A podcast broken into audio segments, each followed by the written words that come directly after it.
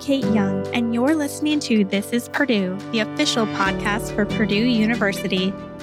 As a Purdue alum and Indiana native, I know firsthand about the family of students and professors who are in it together, persistently pursuing and relentlessly rethinking. Who are the next game changers, difference makers, ceiling breakers, innovators? Who are these Boilermakers? Join me as we feature students, faculty, and alumni taking small steps toward their giant leaps and inspiring others to do the same. The Indy Motor Speedway, that place is just so special.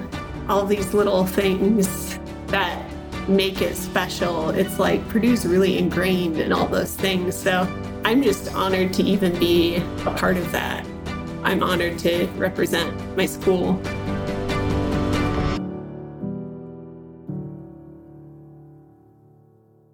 That voice you just heard is the voice of an Indianapolis 500 winner. And she may sound familiar to all of our This is Purdue listeners out there. That's right, we interviewed Purdue Mechanical Engineering alum Angela Ashmore before the Indy 500 and shared her story back in May. And then something big happened. Marcus Ericsson won the 106th running of the Indy 500 in the Chip Ganassi Racing number 8 Huski Chocolate Honda. And our Boilermaker Angela made history as the first woman to win the Indianapolis 500 as a member of the winning cars crew. So naturally, we wanted an update from her.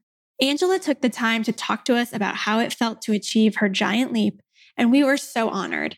So let's get right into it.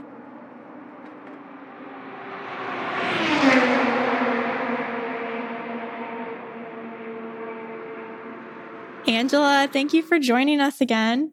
Yeah, no problem. Thanks for having me, Kate. Congratulations. I'm so excited for you, your team, Marcus. We'll throw it back to that day. I know it's a lot of buildup, it's a lot of work that goes into it. What were you feeling like waking up that morning? To be honest, the few weeks leading up to the race are kind of a grind. They wear you down because you're at the speedway so much.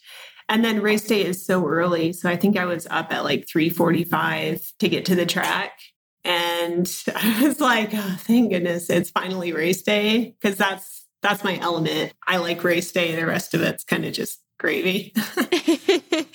Did anyone say anything leading up to it? I know your dad's been influential on you. Did your parents say anything? Did any other engineers or crew say anything to you that really stuck with you before the race? I think most people know better than to say anything like leading. okay. Most people just say good luck. and uh, I think the part that stuck with me was that all five of our CGR cars were so fast throughout the entire time we were at Indy, especially during qualifying. Four of our five were in the fast six, which was a really big deal. So our cars just had a lot of speed. And I know the rest of the paddock was impressed with what we had done as a group. So that part of that is like really special, something I'm holding on to. As Angela just mentioned, Chip Ganassi Racing had an incredibly successful showing during Indy 500 qualifying. CGR's Scott Dixon started from the pole for the fifth time in his career. CGR driver Alex Palou, the reigning IndyCar champion and 2021 Indy 500 runner up, started second, followed by Angela's teammate and driver Marcus Ericsson in fifth and Tony Kanaan in sixth. So, how did Angela feel leading up to the race with four Chip Ganassi racing drivers in the Fast Six? It puts a lot of pressure on because you know that your car is capable of winning and that you're expected to win or at least contend for a win. But it also makes you feel kind of good because you know you have a car that can and should win. So I've been on the other side of it where I kind of knew the potential of my car was, oh, you know, if I do everything right today, I could maybe finish 10th. And that is demoralizing and kind of kicks you down. So it's really nice going into the race thinking, like, man, I've got a really good shot to win this. Don't screw it up. In our first interview with Angela, she described her love for the pomp and circumstance that comes with each and every Indy 500. So, what was a moment during the pre race ceremonies that really stuck out to her this year?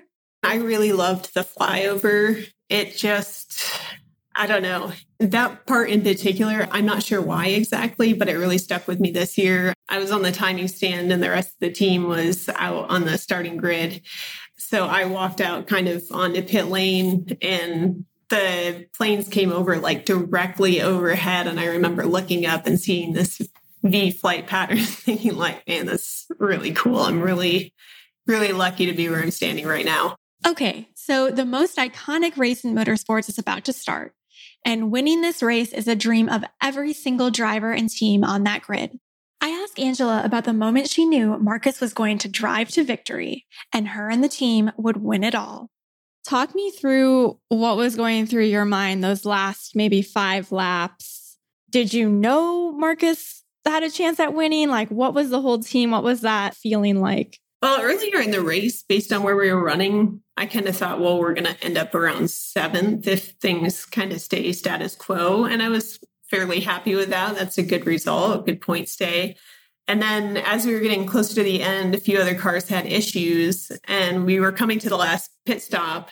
And I remember thinking, man, we're going to cycle through here to like third or better if we jump someone on the stop. And as we came through the pit cycle, I'm like, oh my God, we're going to come out in the lead here. this is awesome. and then with five to go, so we're leading.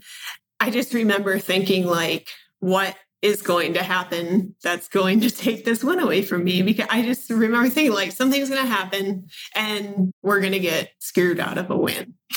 I couldn't, I kept saying it over and over like, don't get too excited. Something is going to happen. It's like, this isn't real.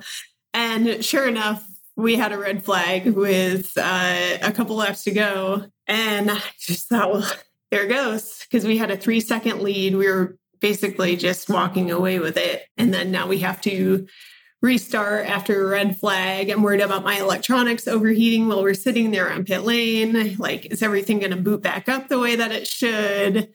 And then on top of that, is Marcus going to be able to defend his position on the restart? So that was nerve wracking. And I don't even think I believed that it was really going to happen until after the checkered flag flew. And I remember because Chip was sitting to my left and our other engineer, Brad, was sitting to my right. And we took the checkered flag and I kind of just looked and I looked over at Chip. I was like, holy cow, we just won the Indy 500. was everyone in disbelief or what was, were half of you like cheering and freaking out and half of you were still kind of stunned? I, I think it was like 75% were freaking out, excited. Okay. And a few of us were still like, holy cow, did that just really happen?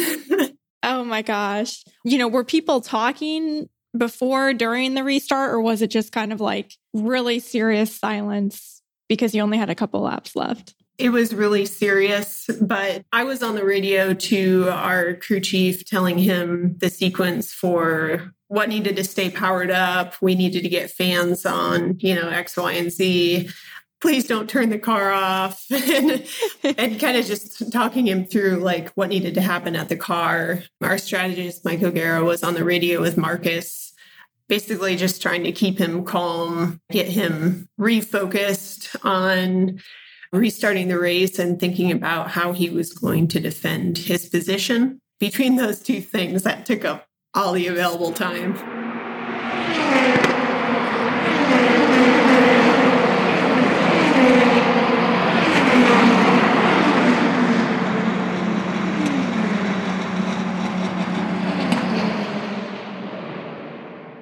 And just like that, more than 4.6 million people watched Marcus win the 106th running of the Indy 500.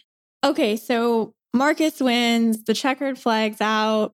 What happens next? Uh, there's a lot of high fiving in the pit box. So a short celebration there. So we were all the way at the front of pit lane. So most of us just took off. I took off running like as fast as I could down pit lane. And I was just thinking, my husband Craig works for the 60 team as an engine calibrator. And so I was just thinking, oh my God, I like I have to see Craig. Like, I can't believe we just did this. and so I took off running, thinking, I don't know why that like I should have been running to victory lane, but I was running to get to his pit box so I could see him. And I actually oh. momentarily ran past victory lane and I was like, wait a minute, I'm here. So uh, we all ran down to Victory Lane. By the time I got there, the car had just pulled in. We greeted Marcus as he got out of the car and high fives all around and hugs and all of that. Was Marcus kind of in disbelief or did he fully know that he just won the Indy 500? Had it sunk in yet, you think? It still may not have. Um, it's just, it's such a big deal to win that race. I'm not sure that that you even really appreciate it or like believe that it happened until long after it's happened. So Angela and her husband got to share some special moments together, but who else did she contact afterwards? And who was the first to receive an extra special selfie of Angela and Marcus with the coveted Borg Warner trophy? So my sister-in-law and my father-in-law were there, and so that was really cool that I got to, um, you know, give them hugs after, you know, the victory circle at Indy Motor Speedway is really cool because it's raised up. So you go up an elevator or you go on the stairs up behind. So you're on this big platform and we took pictures and all that stuff. And then on the way back down, they were standing in this like sea of people waiting to tell me congratulations. So that was really cool that I got to celebrate with them. I think my first text, I had a selfie with Marcus with the Borg Warner trophy. And I texted that to my dad and my brother because they were kind of the people in my family growing up that we bonded over racing. And that's kind of what really started my passion for motorsports. So they were the first people that weren't there that I shared with. The Chip Ganassi racing team hadn't won an Indy 500 in a decade, but on May 29th, 2022, Marcus and the team won Chip Ganassi his fifth Indy 500 as a team owner. Okay, so what was Victory Lane like? You know, you've won other races, but what was it like after winning the Indy 500? Indy is way different. One, there's just a lot of people there and it's a lot bigger deal. There's so much more going on.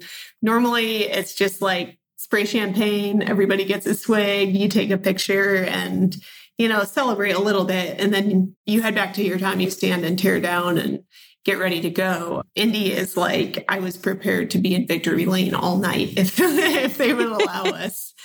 It's an extended celebration.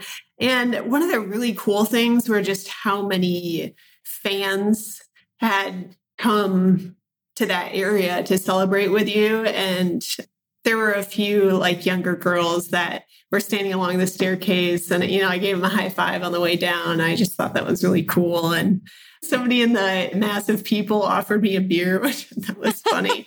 Did you accept or no? I I may have. I may have. so yeah, it's a much bigger celebration. Angela mentioned her husband Craig, also a fellow Boilermaker and mechanical engineering alum, in our first interview with her. Craig is an engine calibrator for Honda Performance Development, or HPD, within the IndyCar series.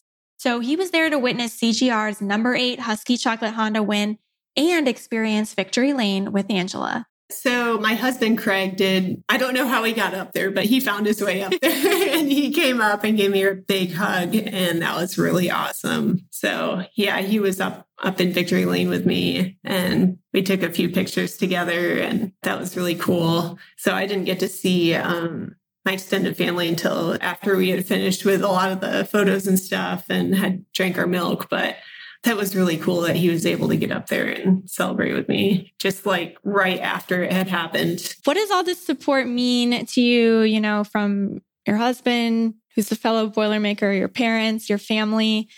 How does that kind of fuel you for the next race as you keep going in your career? Well, obviously, I can't work in a vacuum. You know, I have, especially my husband, I when I decided that I really wanted to be in racing, you know, we both picked up our lives and he left his career at Chrysler so that I could go and pursue my dream. And that's not a trivial thing that he did for me. And when I decided that I wanted to leave NASCAR and come do IndyCar, we picked up our lives a second time. You know, that was not a trivial thing for him to do now twice.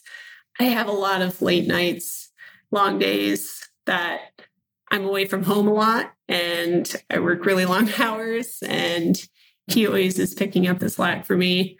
Yeah, I couldn't do it without him, frankly, because you have to have a support system and you know he's right behind me and he totally supports the racing lifestyle because he's got the racing bug too so hopefully he feels the same for me. You know, when he gets really busy and needs extra time or has a test or whatever, I try and pick up the slack on the other end.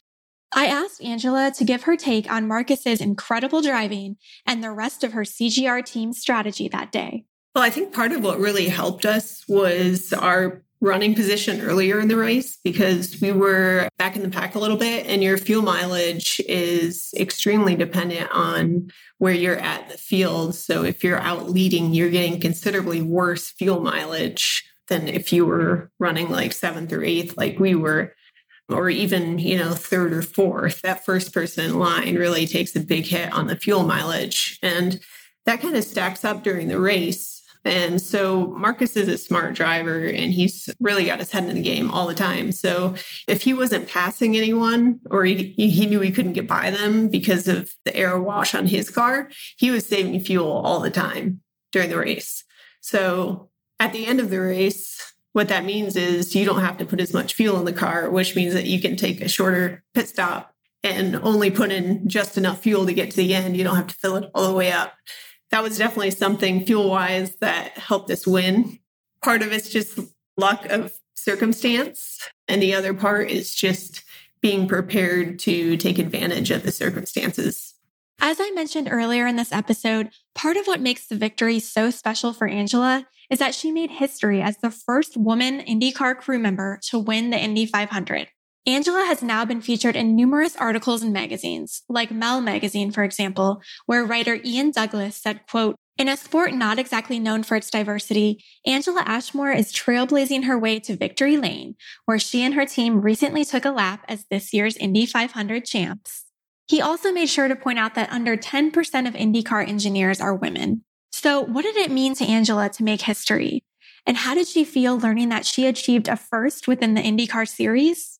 Somebody had asked me that in Victory Lane, actually. And they're like, So are you the first woman to do this? and I was like, I have no idea. I'm really not sure. And actually, Marshall Pruett, who does a lot of motorsports writing, he did a lot of the background research and got in touch with some Indy Motor Speedway historians and basically like tracked down this fact finding mission to see if I was or wasn't. And it turned out that as far as they know that I am. And I, I thought that was really cool. Part of what made that so special was that when I was in NASCAR, which is what I dreamed about doing as a kid, my goal was to be the first female crew chief in NASCAR. That's what I wanted to do. That's what I wanted to be.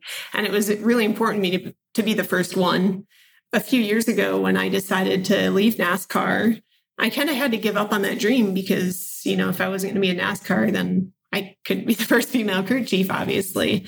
I think this is an adequate replacement, more than adequate replacement for that goal of mine and something that I can hang on to as I still was able to achieve something in my field that no other woman had done. And it's so funny because I remember I talked to Marcus at a test day at IMS. That was really cool. I've obviously spoken to you a couple times.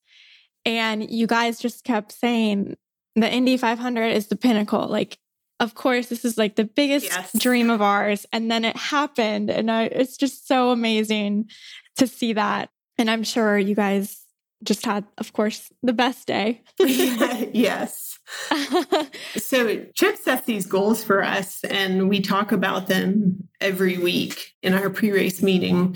You know, we have two goals for the season. Number one is in, win the Indy 500. And in some respects, that's an even bigger goal than winning the championship. And goal number two, which I just alluded to, is to win the championship. Every single week we talk about those. So it's obviously a difficult thing to do to win either of those. So it's a big achievement to be able to do it. Longtime motorsports writer Marshall Pruett, who Angela just mentioned, did a few features on this CGR number eight Huski Chocolate Honda team in Racer magazine. He mentions that Angela wasn't the only woman involved in this story. Nicole Rotondo is the engine technician from Honda Performance Development who tuned the motor Marcus used to win the race.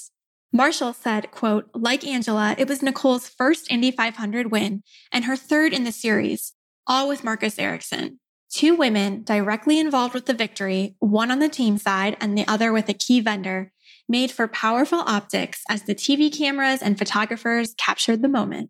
Angela mentioned in the same article, quote, I think it's pretty important to tell that story because there's a million little girls out there, five and six and seven years old, that I would want to totally fall in love with racing and see that success and see themselves in it. It's an important thing for little girls to be able to aspire towards big things, and having somebody to look up to is important. If I could be that person, even for a couple minutes, I would be honored. We're certain Angela was a role model for many little girls after that race. As of the end of June, Marcus is in first place in the IndyCar series with 293 points, leading 27 points over Will Power. The Indy 500 is worth double points in the standings. Plus, Marcus just scored a second place finish at Road America in Elkhart Lake, Wisconsin. And Road America marked his fourth consecutive top seven finish. What would it mean to Angela and the entire team to win both the Indy 500 and the IndyCar Series championship in the same season? Actually, I was reading something at lunch and I I may be mistaken, but I think that it's only been done two other times in recent history, and both of them have been Chip Ganassi racing drivers, Scott Dixon and Dario Franchitti in 2008 and 2010. Wow. It's been done, but not recently. It's a pretty huge deal if you can check both off, especially one season. When we talk about other Chip Ganassi drivers, obviously there's competition. Everyone's competitive. This is a professional sport. But what is it like are the teammates happy that Marcus won? I'm sure that everyone wants to win it, but what is it like within that culture of Chip Ganassi racing? You know, we really take the one team mentality to heart. And I think that's something that the people of CGR do really well and what makes us so competitive because we're all pushing in the same direction. You know, obviously we're all competing against one another, but we're not hiding anything from one another either. One of the things at the 500 was Alex was leading early in the race and he caught a yellow at the exact wrong time and had to take emergency fuel and then go to the back of the field. That basically took him out of contention. And Scott Dixon was right there at the front of the field to take his spot when he caught some bad luck. And then late in the race, after Scott had led most of the race and was on a good path to victory, couldn't get slowed down enough and sped on pit lane. So same thing. Then now he's got a penalty. He goes, you know, basically back the field. And, you know, there's another CGR car there that's just as fast, that's ready to take that spot and carry the torch for the team. So, you know, if one car can't do it, we want the next car to do it. And if that car can't do it, the next car is right there ready to do it. So we're all always backing each other up. It was one of the really nice things. I know it was really heartbreaking for Scott because he had led so much of the race and his car was obviously really fast. You know, he came to victory lane and congratulated Marcus. And I know that it was really heartfelt congratulations because he knows from his own experience what a big deal it is to win that race. We're competitive, but we're still a family. And speaking of family, Angela was featured as part of the Purdue family in our Indy 500 commercial on NBC, which aired during the 106th running of the Indy 500 on May 29th, 2022. How did Angela feel when she first saw it? I don't know if I realized that I was going to be in it. And I started watching it and I was like, oh, how cool.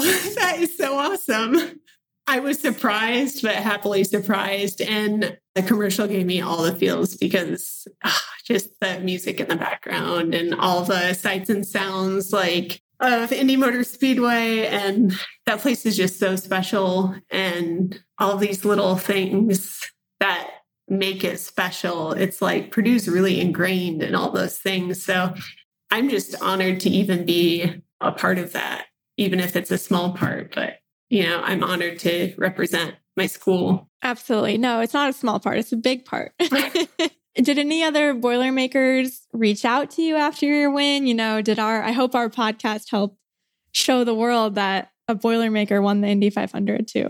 I got an inordinate number of messages after the race, and I am still struggling to respond to them all. Uh, even in June, a lot of people did reach out and just say, you know, congratulations. A lot of old classmates who I hadn't talked to in a long time oh, reached out and said, like, oh my gosh, I think that's so cool. I remember you being so into motorsports even when we were at Purdue together. And so, yeah, it was really cool to connect with some people from from my past and some people, honestly, that I had never met that are just, you know, part of the Purdue family and wanted to reach out and congratulate me and felt like they were part of the win because of that tie. That was really cool. That's awesome. We love hearing that. We discussed this a bit in our first interview with Angela, but I wanted to follow up. In March 2022, Chip Ganassi and PNC Bank partnered together to announce the Women in Motorsports campaign to drive awareness and support for gender equality and economic inclusion for women in the workforce. At the time, CGR also announced the inaugural Women in Motorsports internship program. They selected a group of five young women in college to work for the team during the 2022 IndyCar season, and one of those students is from Purdue. Angela gives us an update on this special internship program, and she names her next giant leap. Yeah, so we have five interns, and um, one of them is from Purdue. So they've been at the track with us since Indy, I guess. Indy was the first event that they got to, you know, start getting integrated with our team. Man, they probably came in and thought, wow, it's pretty easy to win. like first try, came in and like here, here we are, victory lane.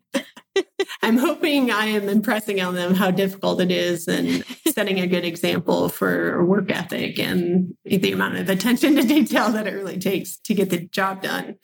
It's cool to see some other people getting their foot in the door and just starting out their career where, you know, they're seeing things for the first time that is maybe not as novel to me anymore. It's kind of fun to see that through a different pair of eyes.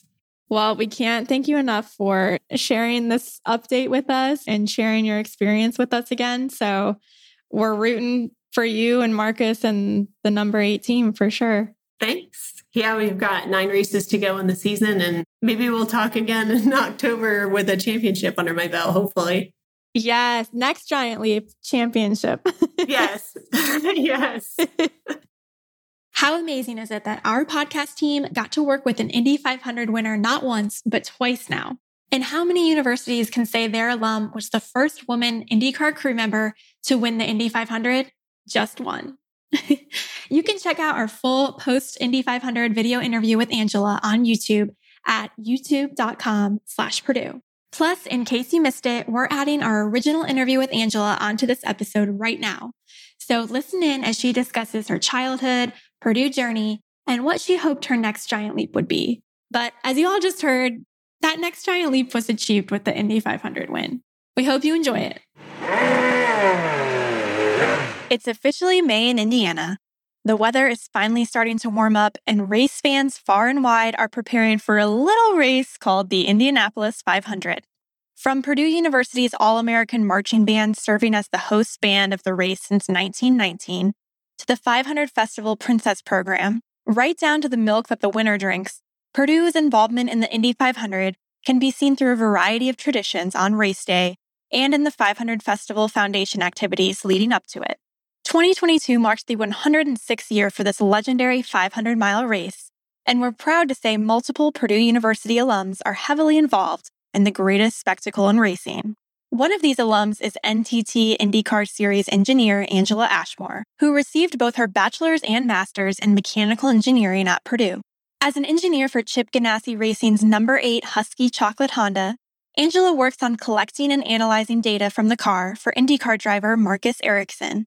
Angela isn't someone who just happened to get into the professional motorsports world. She's a lifelong race fan. I asked her about when she first fell in love with racing I have a very distinct memory of being pretty young, like maybe five years old. And our local track was Berlin Raceway up in Michigan. And I was there with my dad, and I'm sure my mom was there too. But I specifically remember my dad being there. He helped me up the steps. And I remember it being very scary because there were these big gaps in between the steps, and he was helping me climb up and we sat down and he had bought these gargoyle sunglasses which were popular at the time because dale earnhardt had gargoyle sunglasses he picked me up to put me on his lap so he could watch and his sunglasses fell off his head and somebody stole them not only were Angela and her dad big race fans, they were also fans of the late legendary NASCAR driver, Dale Earnhardt. Oh, yeah. It was like borderline obsession, like really obsessed with him. He was easily my favorite driver. Why was he your favorite driver out of all the other drivers? I guess because my dad liked him. We just had that in common. I kind of picked up my love for racing from my dad. And so it was a common interest we had. I saw him rooting for Dale, so I did too. So we knew that Angela loved racing growing up. But at what point did she realize that she could turn her love of cars and motorsports into an actual career? I equate my want of being a driver to most little kids when they're like, I want to be a fireman, I'm going to be president, I'm going to be a doctor. like, I wanted to be involved in racing. I knew I really loved it. And then once I started to get older, I started to understand what I was good at, what I enjoyed.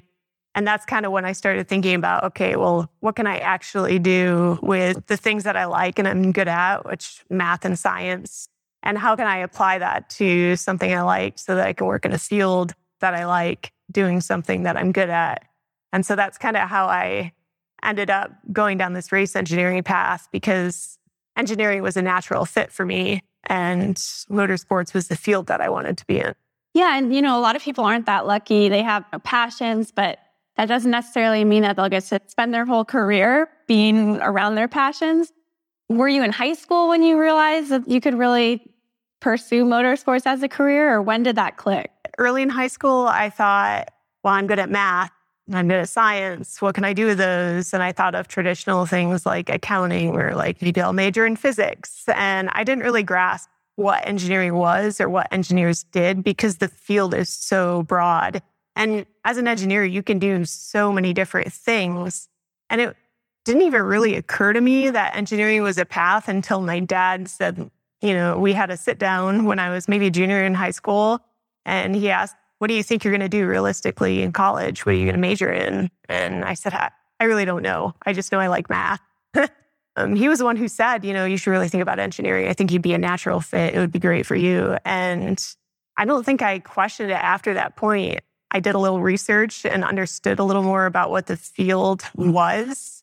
And here you are. Yeah. Angela grew up outside of Grand Rapids, Michigan. And as you may know, there's another Big Ten school well known for engineering in Michigan. Well, how did she find out about Purdue? And what was it like for Angela, the valedictorian of her high school, that first year in another state, away from her family and friends, and attempting to keep up with the challenging coursework of a first year engineering student? I got a flyer in the mail. I showed my dad, and he's like, wow, wouldn't it be really cool if I could actually go here? and I didn't really think at the time that it was possible. I just thought for sure since I was young that I was going to go to University of Michigan because it was a great engineering school. And Purdue wasn't even on my radar. And when we went and started visiting colleges, the first step on campus, I just fell in love and I knew that was where I had to go. I had to be at Purdue. What was it like your first year? You know, you're away from home for the first time and you're trying to immerse yourself in Purdue's culture and go to all these classes. What types of steps did you have to take to really buckle down and know that you were on the right track? I think I was in shock after my first year because I was used to being the best student. I was valedictorian. School was always easy for me. I never really had to try that hard, and I was so good at it. And then I got to Purdue, and it was really, really hard. And I suddenly wasn't the smartest person there, and I had to study, and I had to try really hard to do just okay. Yeah, it was a shock, but my competitive nature kind of kicked in. And I was like, okay, well, either I buckle down and study harder and figure out how to do this, or I'm not going to be an engineer. And so I just did it. I can tell that Angela's time at Purdue still means so much to her. She discusses how Purdue set her up for success in the professional racing world. Uh, what kind of skills did you learn, whether it's inside the classroom or outside the classroom? This is not a typical job, obviously. Yeah. So, how did Purdue kind of tee you up for this? I mean, the biggest thing I learned in school was how to think, how to problem solve, because that's what I do day in and day out is I get presented with new problems every day and stuff that I am not an expert in, that I don't really have any knowledge on. And I have to figure out, given, find, solve, what do I know about the problem? What am I trying to figure out? And how am I going to get there? And that was what my engineering degree gave me was that problem solving technique. During her time at Purdue, Angela was part of the Society of Automotive Engineers Collegiate Design Series. also known as SAE. In this program, students build their own race cars, which includes a year long design process, manufacturing, testing, and racing against other universities. There are three teams within SAE at Purdue. Angela was on the Formula SAE team, where she helped build a single seat Formula style car with an internal combustion engine.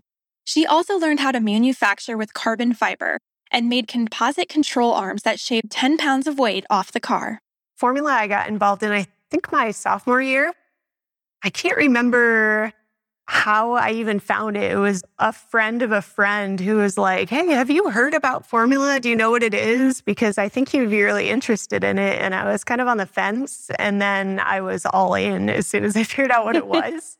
it was an excellent experience for me because through your classes, obviously you get all the practical knowledge and the book smarts, but Formula SAE gave me the teamwork aspect you had to work to a deadline, produce a product. You got to actually compete and put the thing that you made, this race car, to the test against other groups of students who had worked on the same project. So you kind of had a natural grading scale. There's no curve, like your car's either fast or it's not. You know, you either designed it well or you didn't.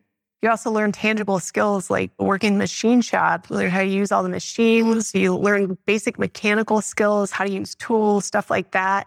All of those skills were so invaluable. It was a really great experience. Do you have any favorite stories or like one favorite memory? I believe there's a stretch of time I stayed up for three days straight working on the car before a race or? Uh, yeah, before competition. Okay. Yeah, it was in the final stretch and we were kind of a little bit behind schedule. How did that happen? Just lots of coffee or? I don't drink coffee. I think we had a thing that year with grape soda. Oh, okay. Yeah, we bought it in bulk. So. Angela also shares which Purdue professors made a big impact on her college experience. Professor Krousgrill was one of my favorites. I mean, I had a few that I still remember and were really great. Professor Krousgrill is like one of the best teachers I've ever had, just from the standpoint of making me excited about learning the topic he was teaching and helping me to understand it really well. He was just so good at it. I don't even understand how he did such a good job, but I just loved him as a teacher. And then um, my professor for vehicle dynamics, Professor Starkey, he was just so great. I worked with him on my senior design project, and he was really flexible and helped us pick a project that was interesting to us and not really traditional and kind of down the racing path. And I just really appreciated his tie into the motorsports realm and his appreciation for what I was trying to accomplish with my senior design, not just to do a project and check the box, but do something that actually meant something to me. Angela has now worked for two of the biggest professional racing series in the world, NASCAR and IndyCar. She dives into her career path after graduating from Purdue in 2010. So, straight out of college, I wanted to go into racing. I didn't find an opportunity right away. And I did have an opportunity to work in the automotive field. So, I got an offer at Chrysler. It was for a rotational program. It offered me a chance to get my master's degree. And it was a really great opportunity. So I took it. One of the great things about that opportunity was that they were lenient with where you got your degree from. So I went through the process and got Purdue approved for, oh, for the degree program. So I did my master's degree through Purdue while I was working through my rotational program at Chrysler.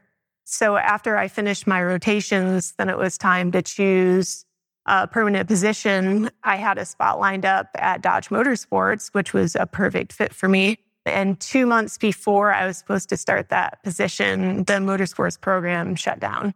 That was a bummer. I had to figure out something else to do. So there's a smaller group of people there that are really passionate about performance vehicles, and it's called SRT, Stream Racing Technology.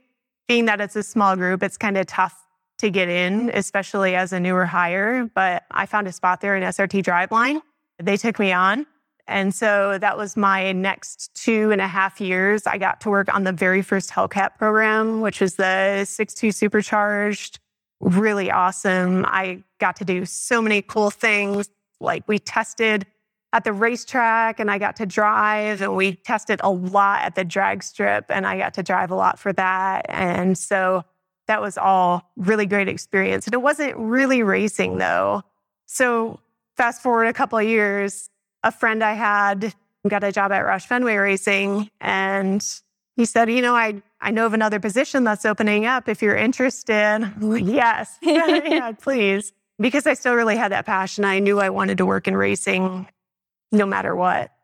The position opened up and I applied and they took me on. And uh, I worked my way up at Rush Fenway from an assistant to the assistant engineer. I was like a super support role. And then, you know, the next year I got moved up to managing that group. And then the next year I got moved up to a race engineer in the Xfinity series. And then after half a year as a race engineer at Xfinity, I got moved up to a race engineer in the Cup series. So I just kind of progressed through that. And then after four and a half years there, then I got an opportunity to come here to Chip Ganassi Racing and work in IndyCar, which was an absolute dream. And so I jumped on the opportunity. I was really excited to come back to Indiana, get back to the Midwest, work on a more manageable schedule, racing wise. And there was a lot of more technical work that really interested me. So it was a natural fit. And I'm so glad that I'm here. Purdue has ties to space, ties to NASA. A lot of engineers at NASA are Purdue alum. Is there anyone in the racing world that you've run into, or is there a group of you guys that are engineers? There are Purdue engineers everywhere. I know it more from the engineering side. I mean, everywhere I've been, there's other Purdue engineers, and there's a few right here in this building. One of the most popular drivers in NASCAR, Ryan Newman, he's a Purdue grad, probably the most popular one, in, at least in the motorsports scene. That's a great thing about Purdue is that wherever you go, there's someone who has that common tie with you.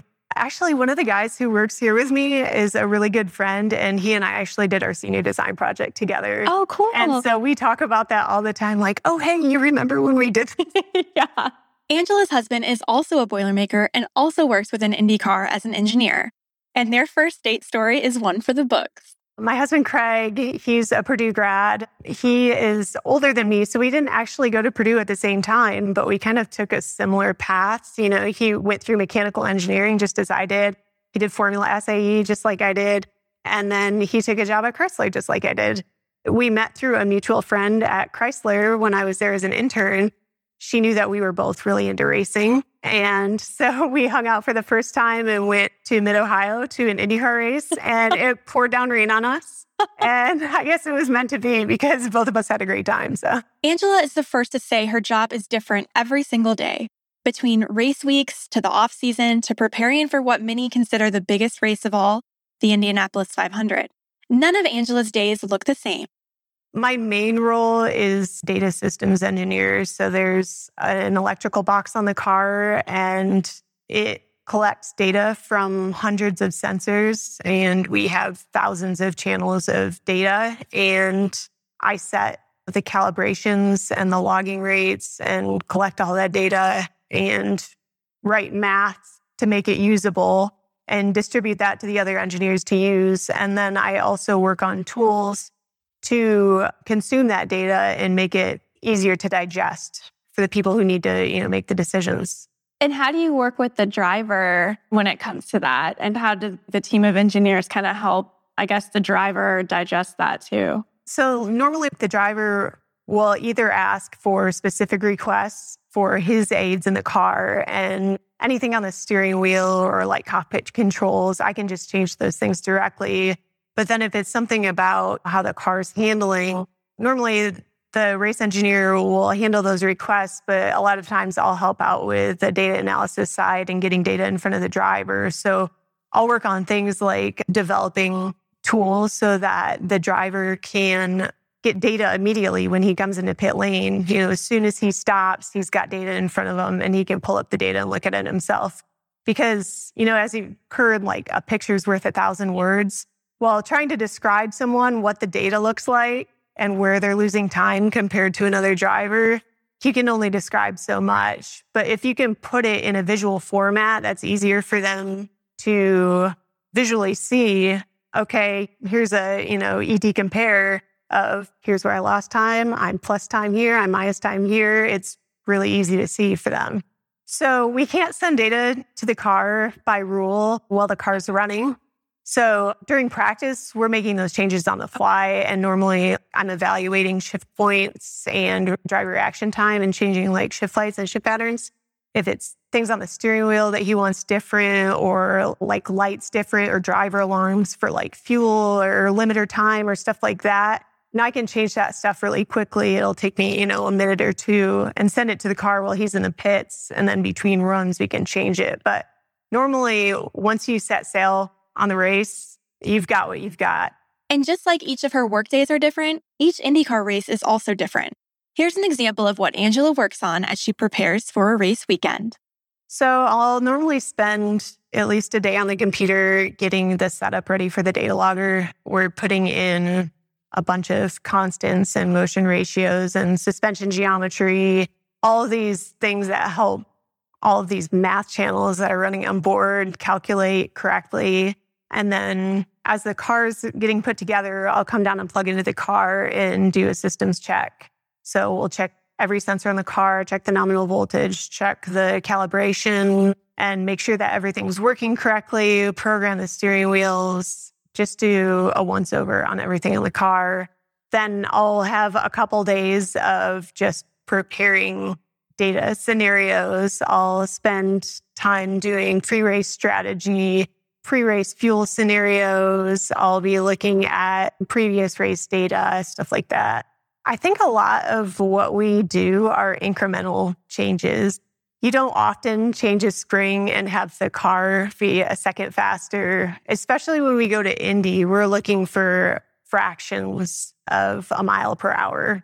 And with stuff I work on, there's no obvious upfront gain. A lot of times, you know, working on tools that improve our efficiency. One of the tools I've been working on is the race fuel program. I've been working on it for, I think, two years now, just like tweaking and tweaking and tweaking away. But I get into race situations every once in a while where a feature I've added comes into play. And it's like, wow, I was able to answer that question really quickly on the spot. And I don't think other teams would be able to do that. And that gives us an advantage. That kind of stuff comes up all the time.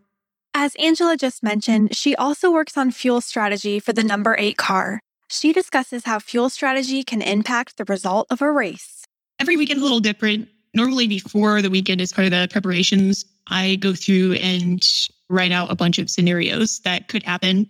You've got a lot of options as far as what the driver can do and how much they can save. So, if they run full out, let's say you might get like 3.0 miles per gallon. But if they were to lift and coast, which is a strategy, and also run a fuel mixture, which is controlled on a ECU side of things in the engine, let's say you could get like 3.8 miles per gallon. So if you run really hard, you're not going to be able to run as long, obviously. And if you were to run a more fuel safe strategy, you could run longer. So there's a crossover point where when you're saving fuel, you're giving up lap time to save that fuel.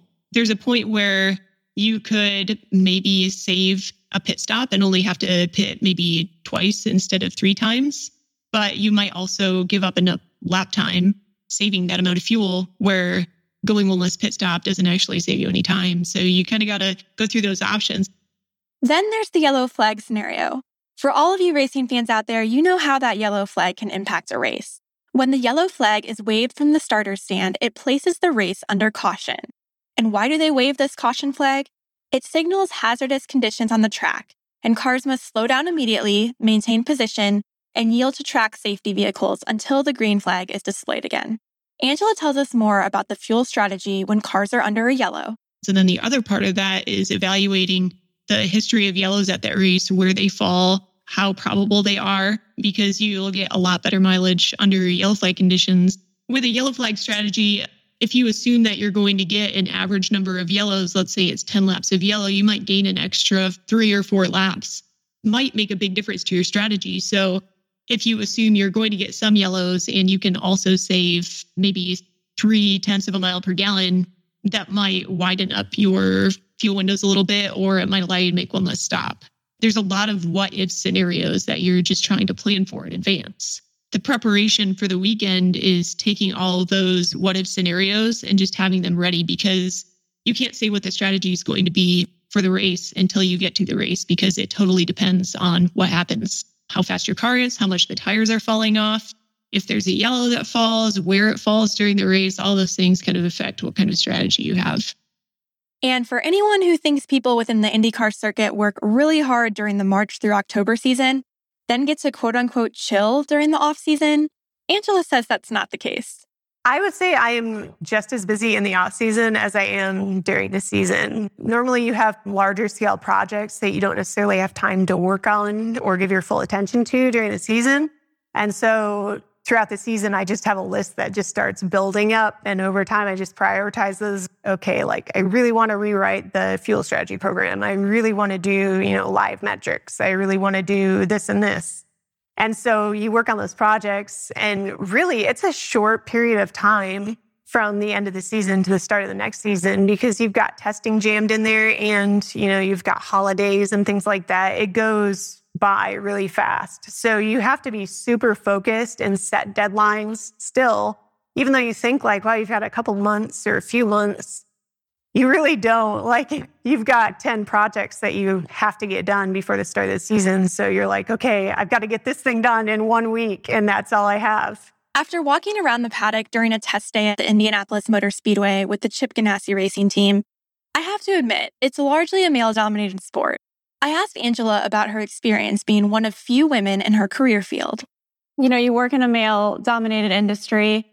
Do you find it harder to, you know, work the way up the ranks? Are you working twice as hard? Or do you think that as time passes, it's getting better and there's more and more women coming into this field?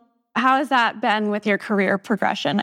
At the very beginning, I felt like it was more difficult to get a foot in the door. It was harder to get recognized.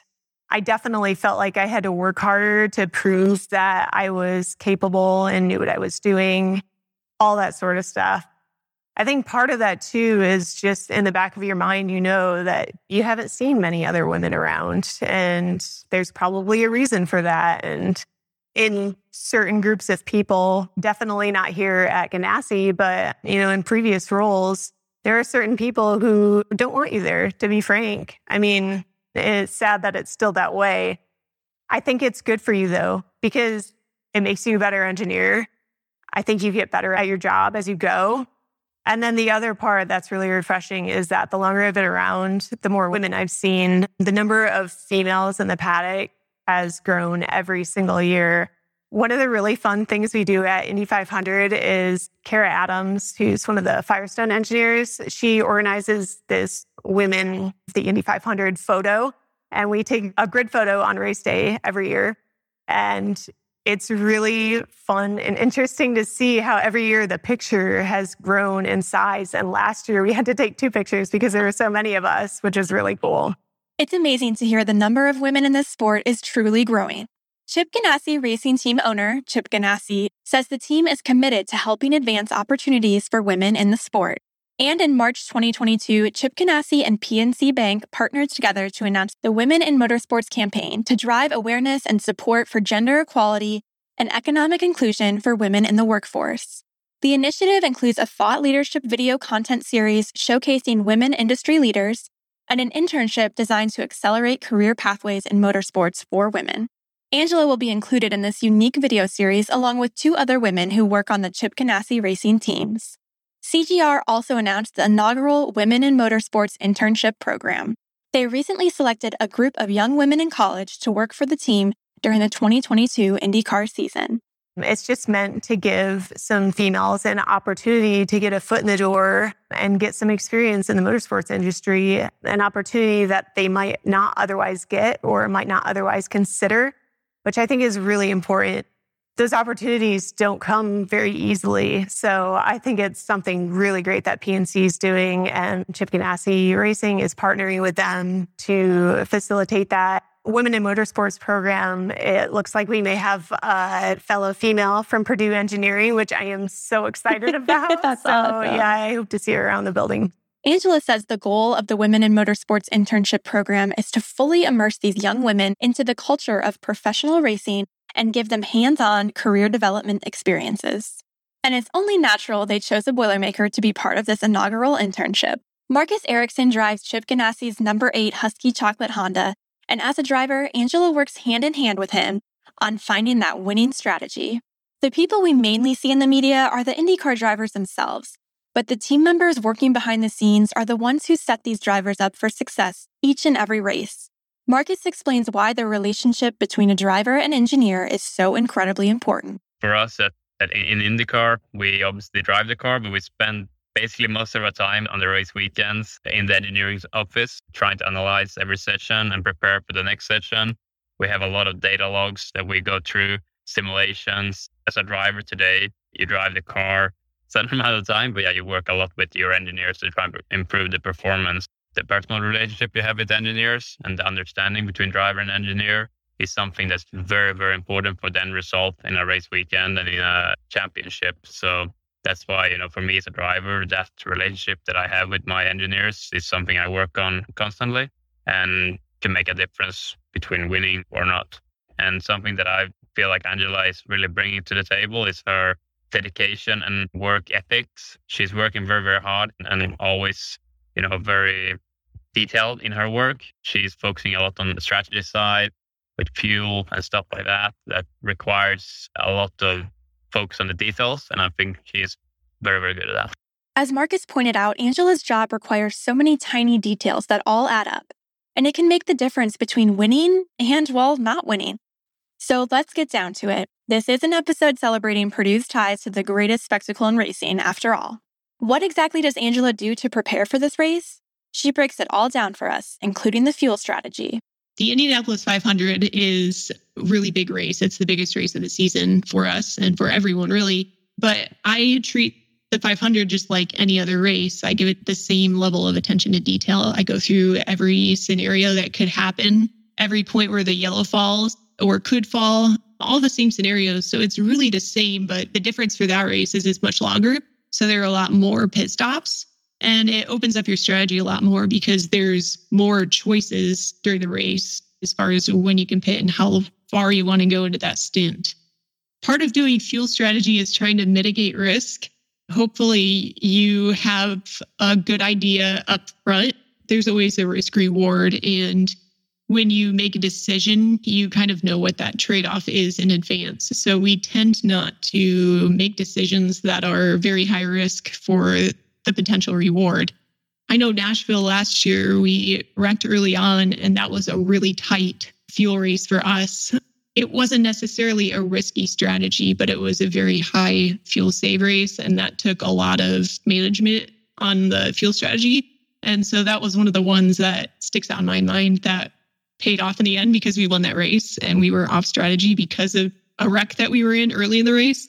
Marcus previously competed in Formula One between 2014 and 2018 before he debuted in IndyCar in 2019. In 2021, Marcus scored his first IndyCar win in Detroit. What does it feel like for the Chip Ganassi team when all of their hard work pays off? It is just indescribable. For me, like last year at Detroit, it was my first ever win. And it felt like something I had been working toward my entire life. There were so many times that we were so close to winning or should have won and something small happened and we didn't. And the number of things that have to go right for you to win a race is unimaginable. And when it finally comes together, it's like you almost can't believe it. and then you've got this group of people who you spend so much time around and they're almost like family because you travel with them week in and week out and you spend all day with them at the shop every day. To celebrate with them it's a big deal.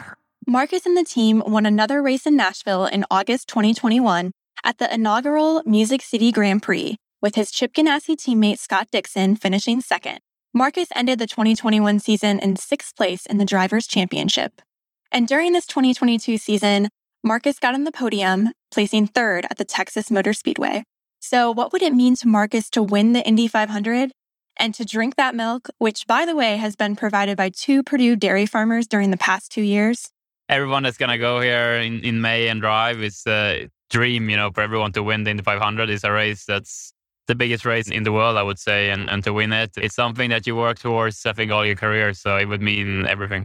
As we've heard, Angela's giant leap into professional racing came after relentless persistence and perseverance. As for Angela's next giant leap, she's aiming for an Indianapolis 500 win.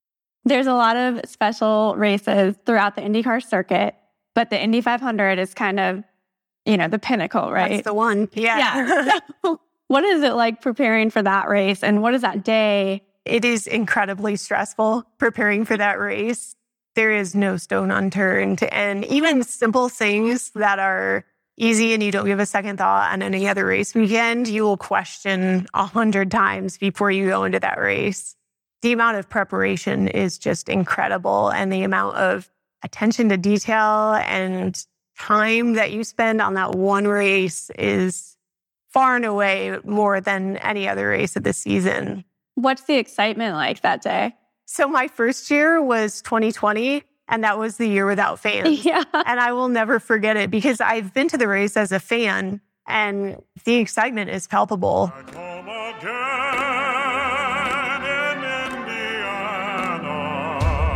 All of the pomp and circumstance and like hearing back home in Indiana and the Purdue marching band coming and doing doing the walk down pit lane, all that stuff. It's just like an entire day of build up and then that first year I went and it was just completely silent. Running a race in complete silence was something I will never forget because it was so strange. Oh, I'm sure. And then last year we had a limited capacity. So it wasn't really like the Indy 500. It wasn't, you know, a normal Indy 500. So really this year is going to be my first full fledged Indy 500 as a participant. We will certainly be rooting for Angela and that number eight Chip Ganassi Racing Huski Chocolate Honda at the Indy 500.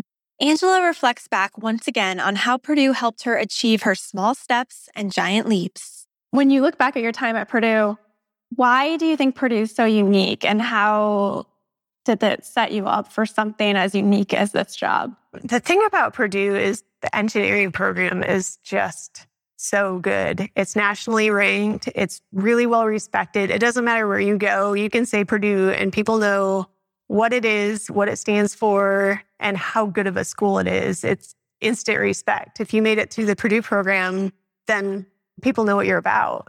Having a Purdue degree is it's part of my identity. really, it's just an excellent school. What does the community and that Boilermaker spirit mean to you? Just that you can connect with someone no matter where you are. It wouldn't matter if I moved to Canada. I bet you, whatever town I was in, I could find someone who went to Purdue. You can always find someone from Purdue, and there's always just like a mutual respect because you both kind of know where you came from.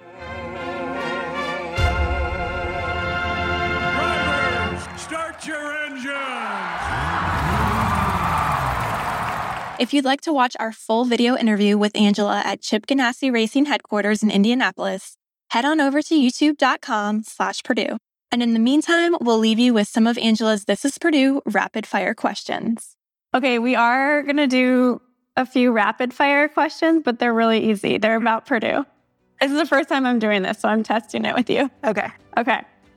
What's your favorite spot on campus and why? Oh, the clap circle. I love the clap circle. That's amazing. I would not be able to think of something that fast. Favorite Boilermaker tradition? Ooh, running the fountains. What's your next small step or giant leap, personally or professionally? Winning the Indy 500 this year, I hope. Yes. I love that answer. Thanks for listening to This is Purdue. For more information on this episode, visit our website at purdue.edu slash podcast. There, you can head over to your favorite podcast app to subscribe and leave us a review. And as always, boiler up.